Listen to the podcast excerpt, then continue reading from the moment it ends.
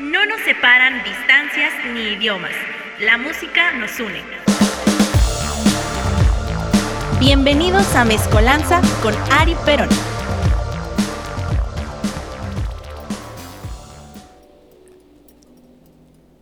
Un jueves más, querida familia, 4.29 de la tarde, empezando temprano como siempre, porque aquí el internet, el lag, el gas, Slim, la privatización de los servicios públicos, eh, la falta de mantenimiento en el equipo electrónico, eh, todo, todo influye para que los jueves, precisamente a esta hora, pues el programa se vaya a la verga, ¿no? Bien y bonito, como debe de ser.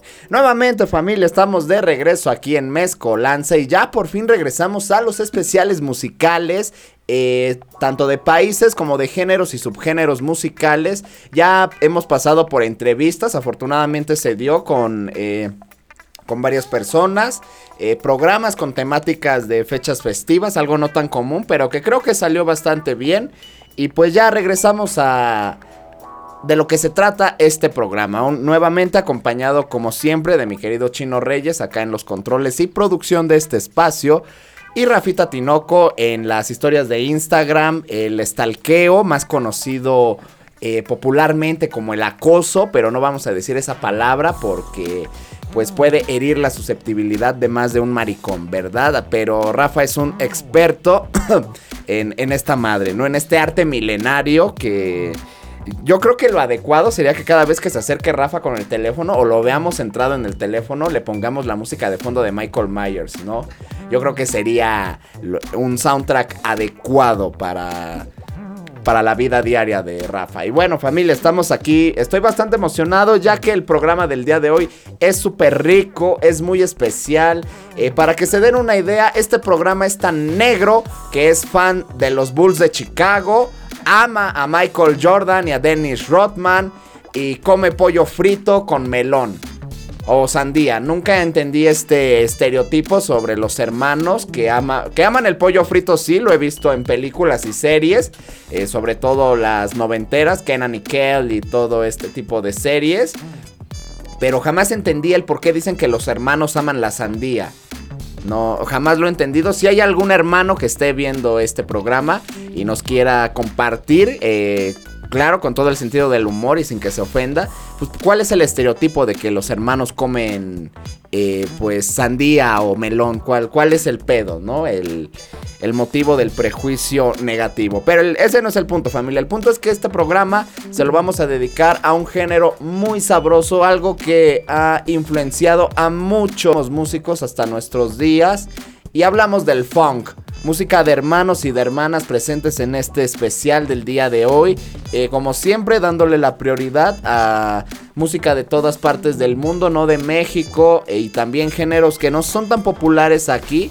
Y bueno, desafortunadamente no hay muchas propuestas de funk eh, novedosas, pero los pilares que existen pues difícilmente se van a tumbar. Esta gente solamente va a caer pues el día que el cuerpo ya no de que caigan como las leyendas que son y sus aportes nuevamente lo repito pues son eh, importantísimos para la música hoy en día. Así que de verdad escuchen mucho funk consumamos funk porque bueno eso es vida y la verdad es que es hermoso. Y como siempre pues ya saben que se viene eh, la pequeña clase de historia sobre este género. Así que empezamos el funk es un género musical que nació entre mediados y finales de los años 60, cuando músicos principalmente afroamericanos fusionaron soul, jazz, ritmos latinos como por ejemplo el mambo y el RB.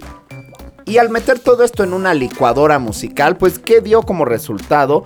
Una nueva forma musical rítmica y bailable de nombre funk, que reduce el protagonismo de la melodía y la armonía y dota a cambio de mayor peso a la percusión y la línea de bajo eléctrico. Las canciones de este género suelen basarse en un bump, que es una figura, sección o acompañamiento repetidos extendidos sobre un solo acorde, distinguiéndose del RB y el soul, más centrados alrededor de la progresión de acordes. Como buena parte de la música afroamericana, el funk suele construirse sobre un groove complejo creado a partir de instrumentos rítmicos como la guitarra eléctrica, el bajo eléctrico, el órgano Hammond, y la batería, que toca ritmos eh, entrelazados. Los grupos de funk tienen en ocasiones una sección de vientos formada por varios saxos y trompetas. A veces un trombón que toca hits rítmicos. Y esto lo podemos ver muy claro, por ejemplo, en Earth, Wind and Fire. En el videoclip de September vemos solamente un trombón. Eh, en Cool and the Gang, si no me equivoco, también tienen metales, pero creo que no tienen trombón los hermanos de Cool and Gang. Y pues bueno, muchas de las bandas más famosas de este género también tocaron música disco y soul. El funk fue una influencia decisiva en el desarrollo de la música disco y del afrobeat. Por otra parte, los samples de funk han sido utilizados de modo generalizado en géneros como el rap, el house y el drum and bass. También ha tenido una influencia capital en el go-go. La palabra funk en inglés se refiere originalmente a un olor corporal fuerte, generalmente ofensivo. Esto pues lo podemos ver a día de hoy si tienen la desdicha de abordar eh, pues el metro Pantitlán o Hidalgo en la mañana, pues sabrán que eso pues eso es funk, ¿no? Un funk es un olor a sobaco pedante o algo más grotesco, eso es. Pero bueno, según el historiador y antropólogo Robert Farris Thompson, en su obra Flash of the Spirit, African and Afro-American Art and Philosophy, la palabra funky tiene su raíz semántica en la palabra lufuki, de la lengua Kikongo, que es una lengua bantú que se habla en la República Democrática del Congo. Igual que Lingala, hay muchísimas otras lenguas que se hablan en ese maravilloso país. Y significa mal olor corporal. Así que de acuerdo a su tesis, tanto los jazzmen como Bakongo utilizan funky o lofuki para alabar a determinadas personas por la integridad de su arte, por haber trabajado para lograr sus objetivos. Esta señal Congo de esfuerzo se identifica con la irradiación de energía positiva por esa persona. De ahí que funk en la jerga del jazz estadounidense pueda significar terrenal, la vuelta a lo fundamental, auténtico. Los músicos de jazz afroamericanos originalmente aplicaban ese término a la música con un groove lento y melodioso, y posteriormente con un ritmo duro e insistente, relacionándolo con cualidades corporales o carnales en la música. Esta forma de música, eh, pues temprana, marcó el patrón para posteriores músicos. Es posible que el funk fuera un término derivado de una mezcla entre el término Kikongo Lufuki, conservado en la comunidad afroamericana, y los términos en inglés stank y stinky, que significan mal olor en castellano. En fecha tan temprana como el año 1907, no sé usted si recuerde qué pasaba en el mundo en 1907, muy probablemente la afición del Atlas sí se acuerde, ahí más o menos tenga una idea, pero pues ¿qué ocurrió en ese año? Que ya existían canciones con títulos como Funky Bot Ballroom, de Body Bolden, en fechas tan tardías como los años 50 y primeros 60, cuando funk y funky eran utilizados cada vez más en el contexto de la música jazz, como por ejemplo Opus de Funk del LP de 1952, Hora Silver, Trio and Art Blacky Sabu, en el sello Blue Note y Soul los términos todavía se consideraban de uso inapropiado y maleducado, aún para ser eh, términos entre hermanos, entre músicos, pues había muchos puristas del género, mucho, eh, pues mucho maestro realmente, que aún consideraba estos términos eh, pues hasta peyorativos, denigrantes. Así que bueno, ¿qué ocurre? Que con el paso del tiempo, pues la gente lo termina aceptando, termina siendo un poco más abierto.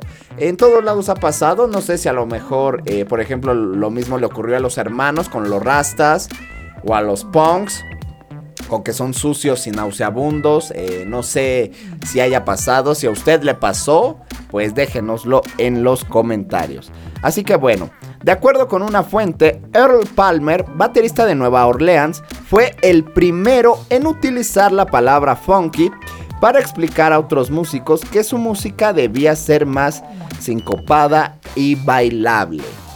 Así de bonito es este maravilloso género. Y bueno, la pregunta con la que vamos a, dejar en el programa eh, o hacer una encuesta, todavía no sabemos qué va a pasar, pues es eh, ¿cuál es su grupo de funk favorito? ¿Ustedes son de funk? eh, les gusta este género, disfrutan de bailar para empezar porque se tiene que partir de lo básico. ¿Les gusta o solamente les gusta admirar a los hermanos y a las hermanas moverse con esos atuendos llamativos de los 60, 70? ¿Qué es lo que les gusta? Rafa, yo ya sé cuál es su respuesta, pero no me la va a decir, al menos no al aire. Así que por mientras, nos vamos con la primera canción. Esto es Ain't Nobody de Rufus and Chaka Khan. Estás en Mezcolanza, solo en Radio Land.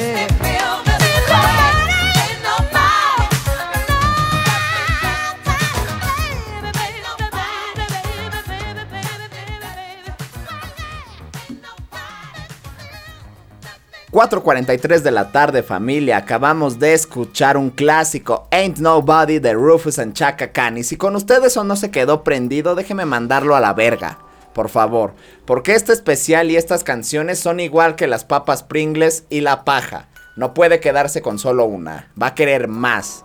Así que bueno, eh, ¿qué decir de este clásico? Sino que, pues bueno, es algo de libro de texto me gusta decir a mí, esto es del libro de texto, de la SEP.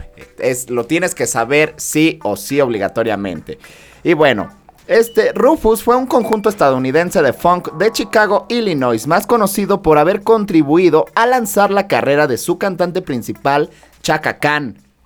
Publicaron numerosos hits durante su carrera, entre ellos esta canción, Tell Me Something Good and Sweet Thing formados en la década de los 70 hasta 1983. Y después de una pausa regresaron a tarimas en el 2008 y continúan trabajando. En 1983 esta canción resultó vencedora en un Grammy.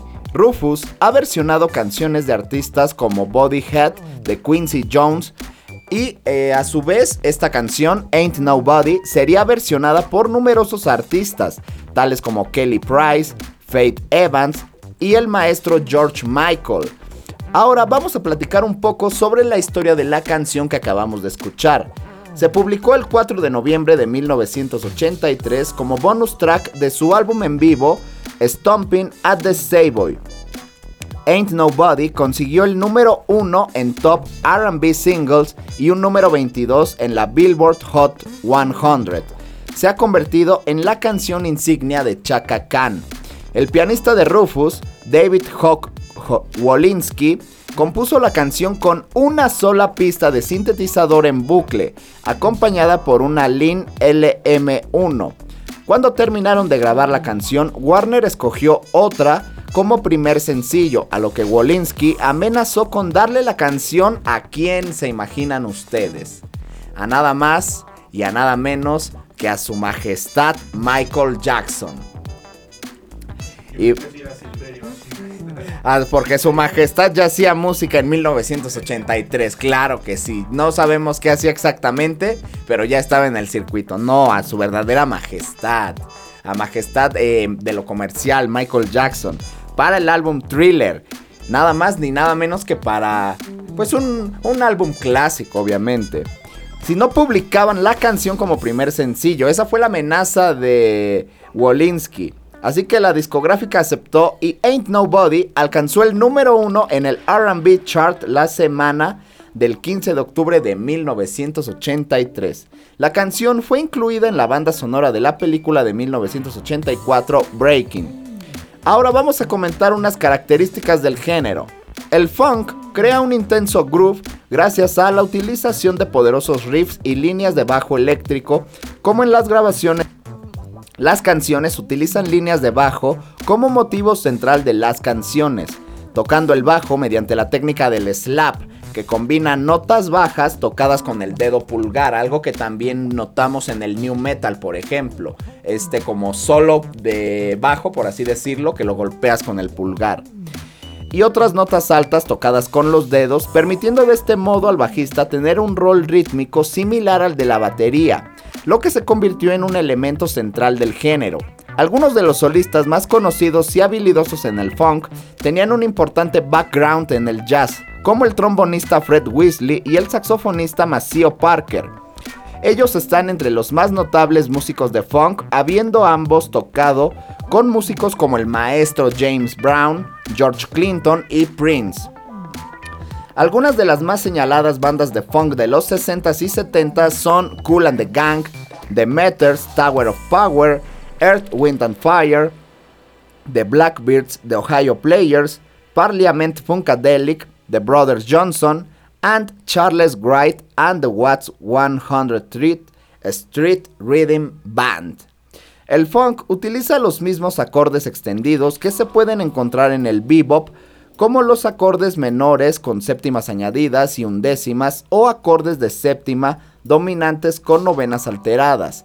Sin embargo, a diferencia del bebop, que posee complejos y veloces cambios de acorde, el funk virtualmente abandonó los cambios de acorde, creando bumps, acordes estáticos únicos con muy poco movimiento armónico, pero con una sonoridad compleja y rítmica, que es algo fundamental en este género. Tiene que haber complejidad, tiene que haber improvisación, tiene que haber amor y muchísima pasión para tocar funk. Tienes que ser un hermano para tocar funk. Pero veremos si eso es cierto. Nos vamos con la siguiente canción, familia, 4.49 de la tarde. Esto es The Average White Band y se llama Let's Go Round Again. Estamos en Mezcolanza, solo en Radio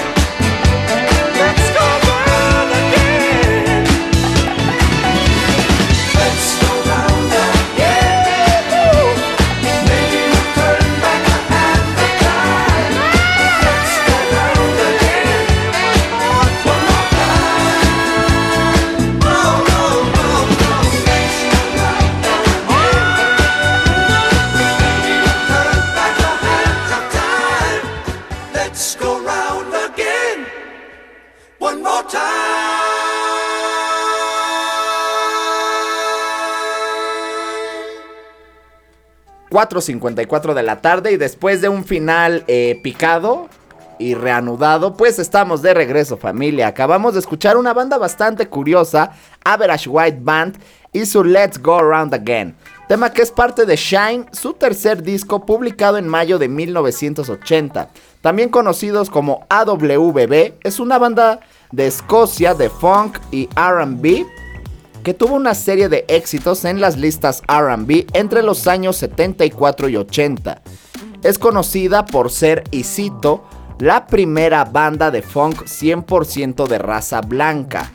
Un comentario que quizá hasta para los 80s era pues bastante tendencioso, raro, prejuicioso y definitivamente si saliera a la luz un título así para describir una banda en estos tiempos, pues ya estarían eh, pues más que cancelados, eh, censurados, etcétera, etcétera. Pero afortunadamente esta banda vivió una buena época, los años 80, o bueno, para mí cualquier época era, es mejor que esta. Hasta Polonia en 1940 o Italia en 1950, Alemania por esos mismos años era mejor que el 2020, 2021. Pero bueno. Eh, esta banda nació en Dundee, Escocia, en el 71 y el gran paso adelante de la banda se dio al actuar como teloneros de nada más y nada menos que el maestro Eric Clapton en el 73. MCA Records publicó su primer álbum Show Your Hand, del cual se vendieron pocas unidades, pero Bruce McCaskill, que fue manager del tour de Clapton, conectó con la música del grupo y decidió representarlos.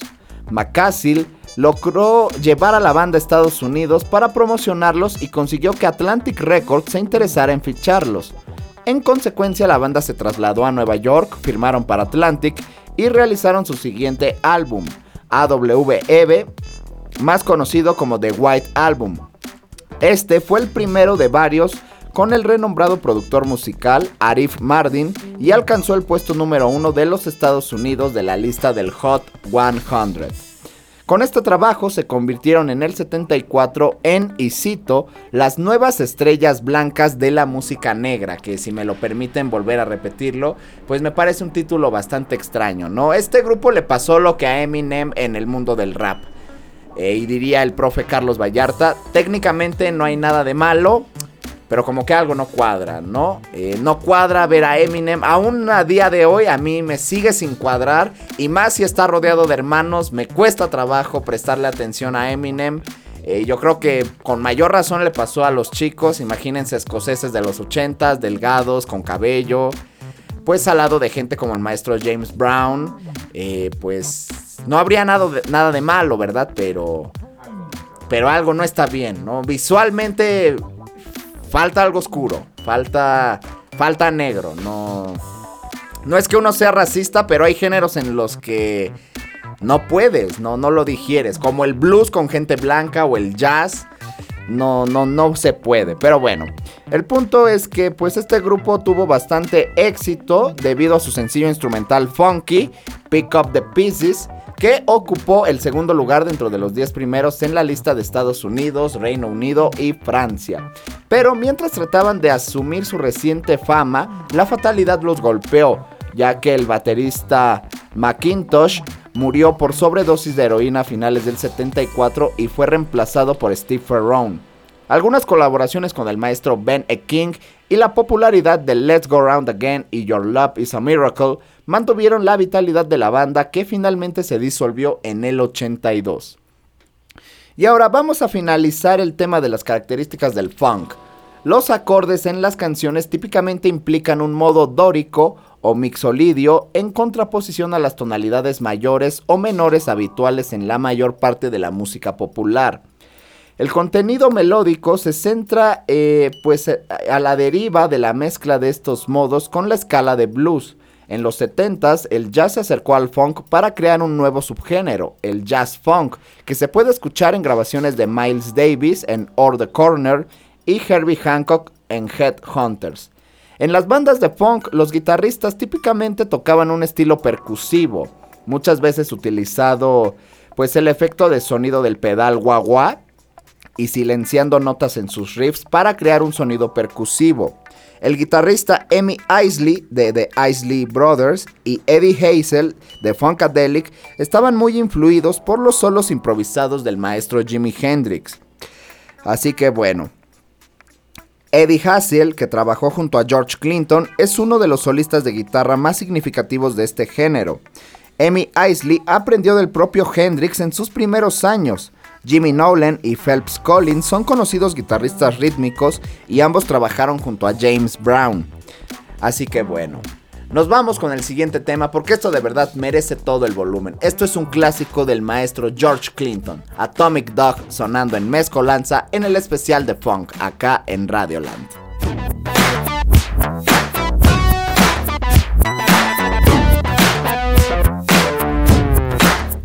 Yeah, this is a story of famous dog. For the dog that chases its tail will be busy. These are clapping dogs, rhythmic dogs, harmonic dogs, house dogs, street dogs, dogs of the world unite, dancing dogs.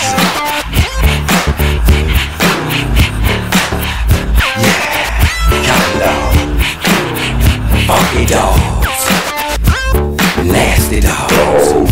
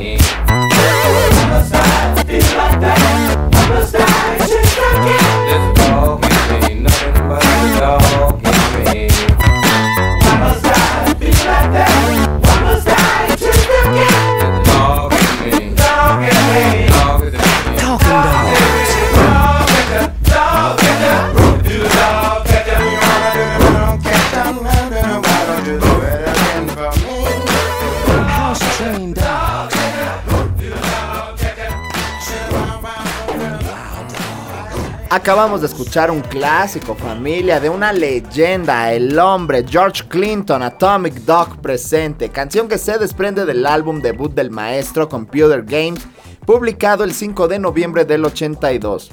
El maestro George, nacido el 22 de julio de 1941 en Canápolis, Carolina del Norte, es un cantante, compositor y productor que bueno, eh, fue la principal artífice del P-Funk y la cabeza de las bandas Parliament y Funkadelic desde los años 60 hasta principios de los 80.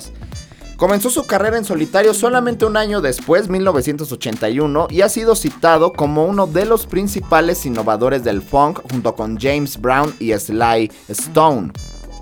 Fue admitido en el Salón de la Fama del Rock and Roll en 1997 junto con otros 15 miembros de Parliament Funkadelic. El término que se utiliza para describir el tipo de música que tocaban los músicos vinculados a George y al colectivo PF se llama P-Funk que vivió su punto álgido en los años 70 y todavía tiene cierto seguimiento. Esto es algo muy triste. Gracias al sampling o lo que vendría siendo en español el sampleo. Gracias a eso todavía recordamos este género. La etimología del término P-Funk ha sido sujeto de, de múltiples interpretaciones. Se ha identificado como la abreviatura de los grupos Parliament Funkadelic, Pure Funk, Plainfield Funk, que es en referencia a Plainfield, Nueva Jersey, el lugar de origen de la banda original. También es el nombre de una canción del álbum Mothership Connection. Los elementos musicales que caracterizan al P-Funk son los siguientes. Melodías de sintetizador tocadas por teclistas como Bernie Worrell y el ex Ohio Players Walter Juni Morrison. Prominentes y gordas líneas de bajo eléctrico al estilo del bajista Bootsy Collins una sección de viento yacera y alegre, vocales estridentes y muchas veces delirantes en los coros alternadas con partes habladas durante los versos. La aparición de la voz barítono de Ray Davis que da un toque especial al juego vocal, como el doo-wop, pero en ácido. Una mezcla de guitarras típicas de funk con otras más propias del hard rock. Una batería sencilla y poco intrusiva con pocos solos frecuentemente apoyada por palmas. Letras enfocadas completamente hacia la mitología P-Funk, basada en ufología, que para los que no sepan, pues esto es todo lo relacionado a los extraterrestres, señales, eh, marcianitos verdes y cabezones de ojos ovalados, marcianos grises, Scary Movie, etcétera, etcétera. Las luces del Popocatépetl, eh, gente que se pone gorrito de aluminio como Hershey, etcétera, etcétera. También se habla de sexo, psicodelia y la sátira sociopolítica, así como un uso sofisticado de la tecnología de grabación multipistas y de los efectos de estudio como el pitch, el shifting, el eco, etc. Clinton se crió en Plainfield, Nueva Jersey, actualmente reside en Tallahassee, Florida, y durante 10 años Clinton formó una banda de doo-wop inspirada en Frankie Lemon and the Teenagers. El grupo se llamó The Parliaments y ellos finalmente encontraron éxito bajo los nombres Parliament and Funkadelic en los años 70. Estas dos bandas combinaron los elementos de músicos tan notables como Jimi Hendrix, Sly and the Family Stone, Cream and James Brown. Mientras exploraban sonidos, Clinton y PF dominaron en los años 70 con más de 40 sencillos que se colaron en las listas de RB, incluyendo 3 número 1 y consiguiendo 3 álbumes de platino.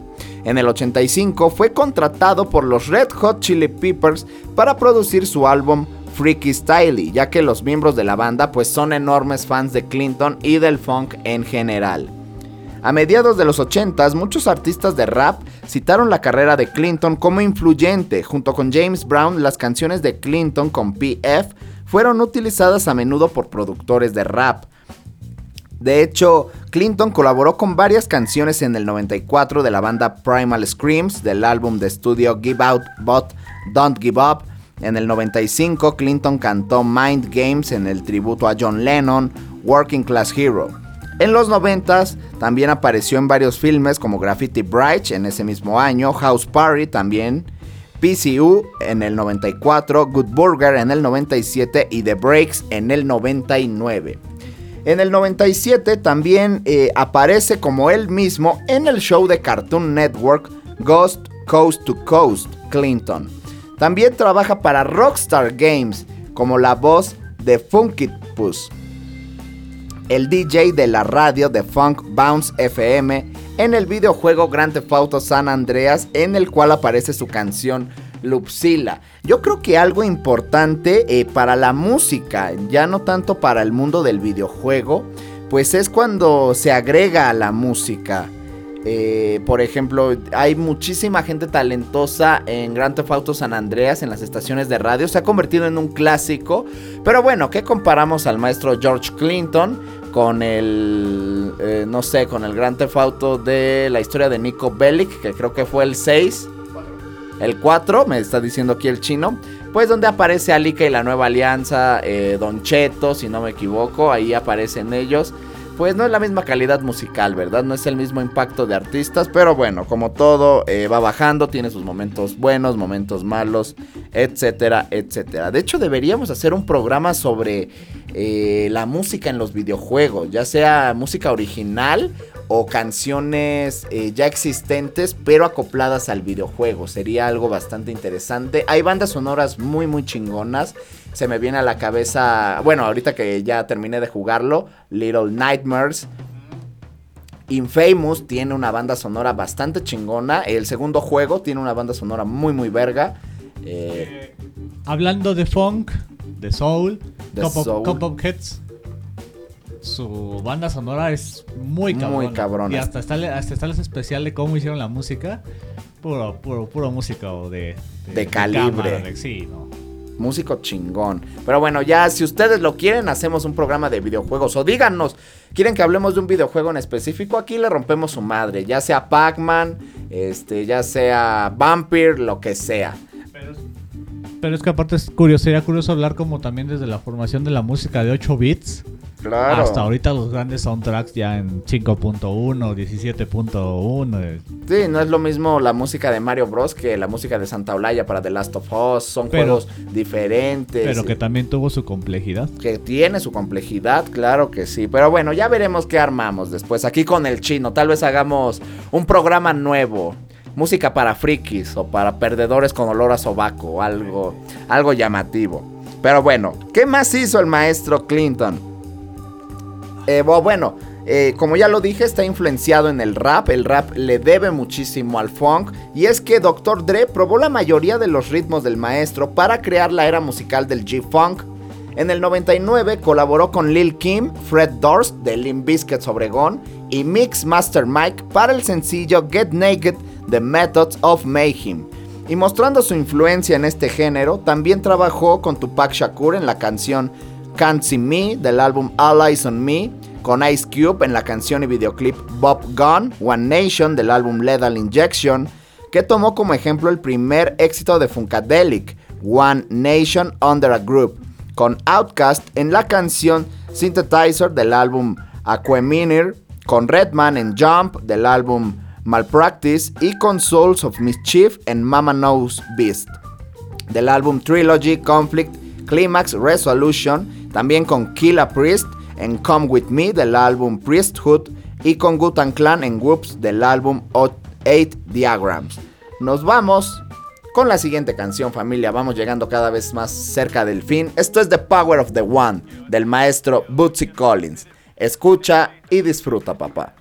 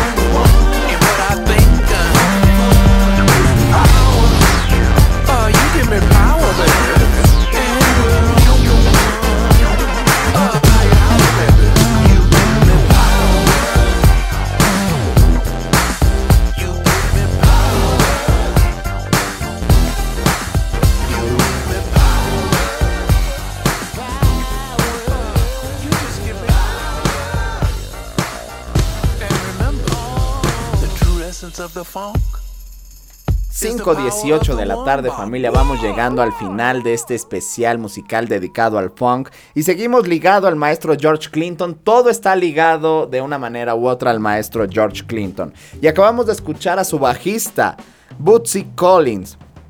Y esta canción que se llama The Power of the One, tema desprendido de su álbum con mismo nombre que se lanzó en 2020.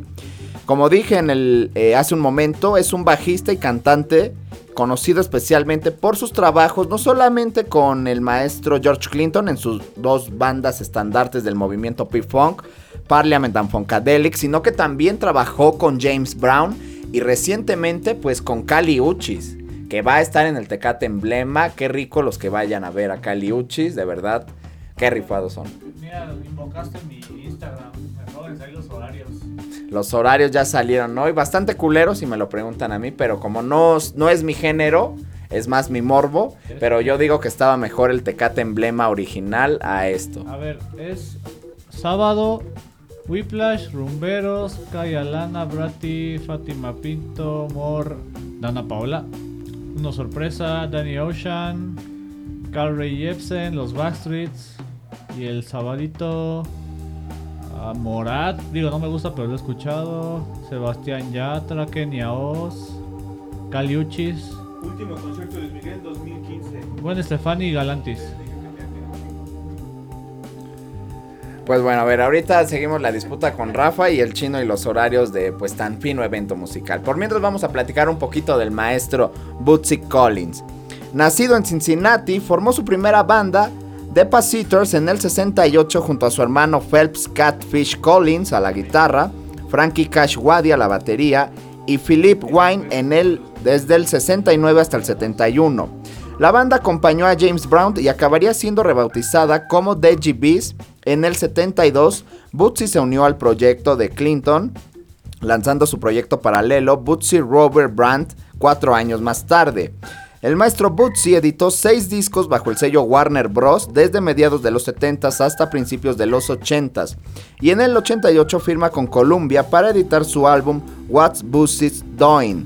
Desde entonces, el músico ha venido desarrollando una larga serie de colaboraciones con diferentes artistas y proyectos que ha culminado con la edición en 2006 de su disco de Navidad Christmas is Forever y con la fundación en 2010 de su proyecto en línea Funk University.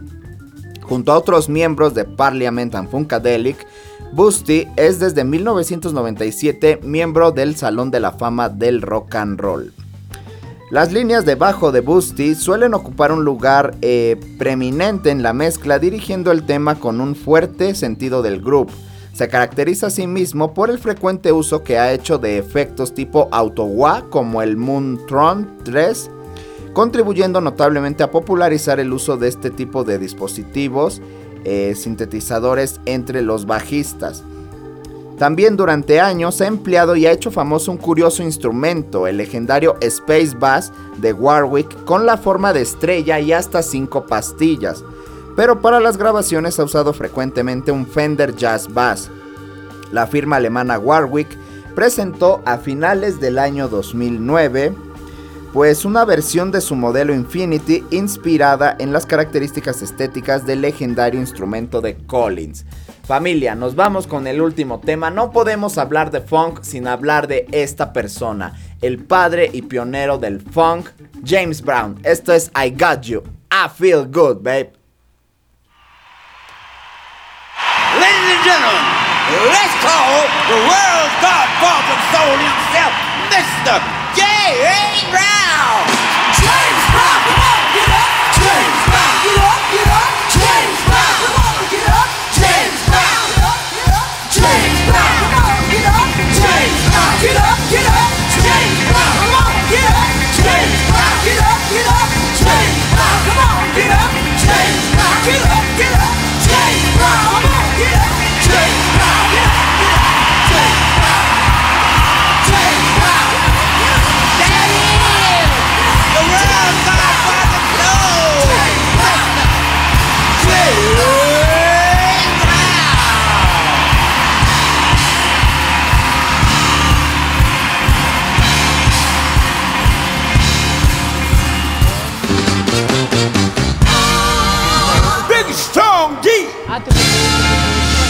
One more time.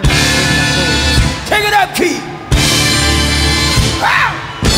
I feel good. I feel good. Do that I would, y'all. I feel good. I know that I would.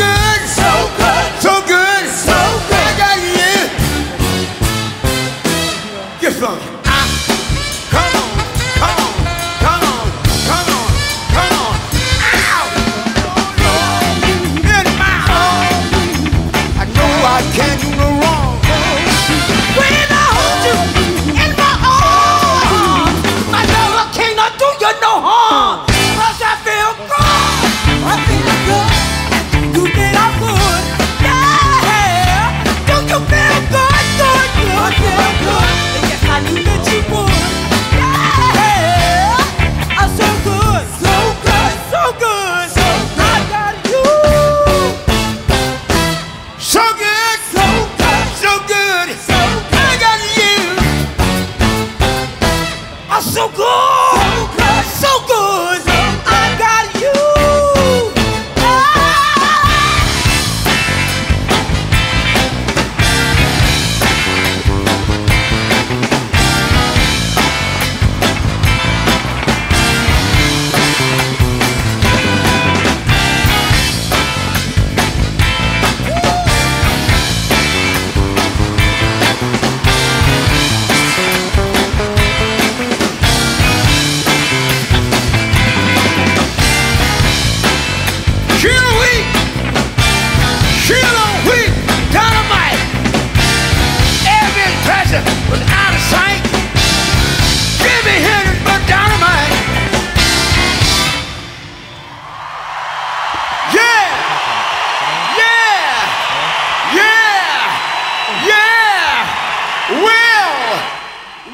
Acabamos de escuchar a Got You, I Feel Good, tema que es parte de Out of Sight, el noveno disco del maestro James Brown que se publicó en 1964. Pero no fue sino hasta el 67 con su canción Cold Sweet que la música funk se consolidó definitivamente. En aquel momento el estilo de la música representaba una forma de improvisación y espontaneidad en la ejecución de la música sobre todo si lo comparamos con el RB de la época que era mucho más previsible.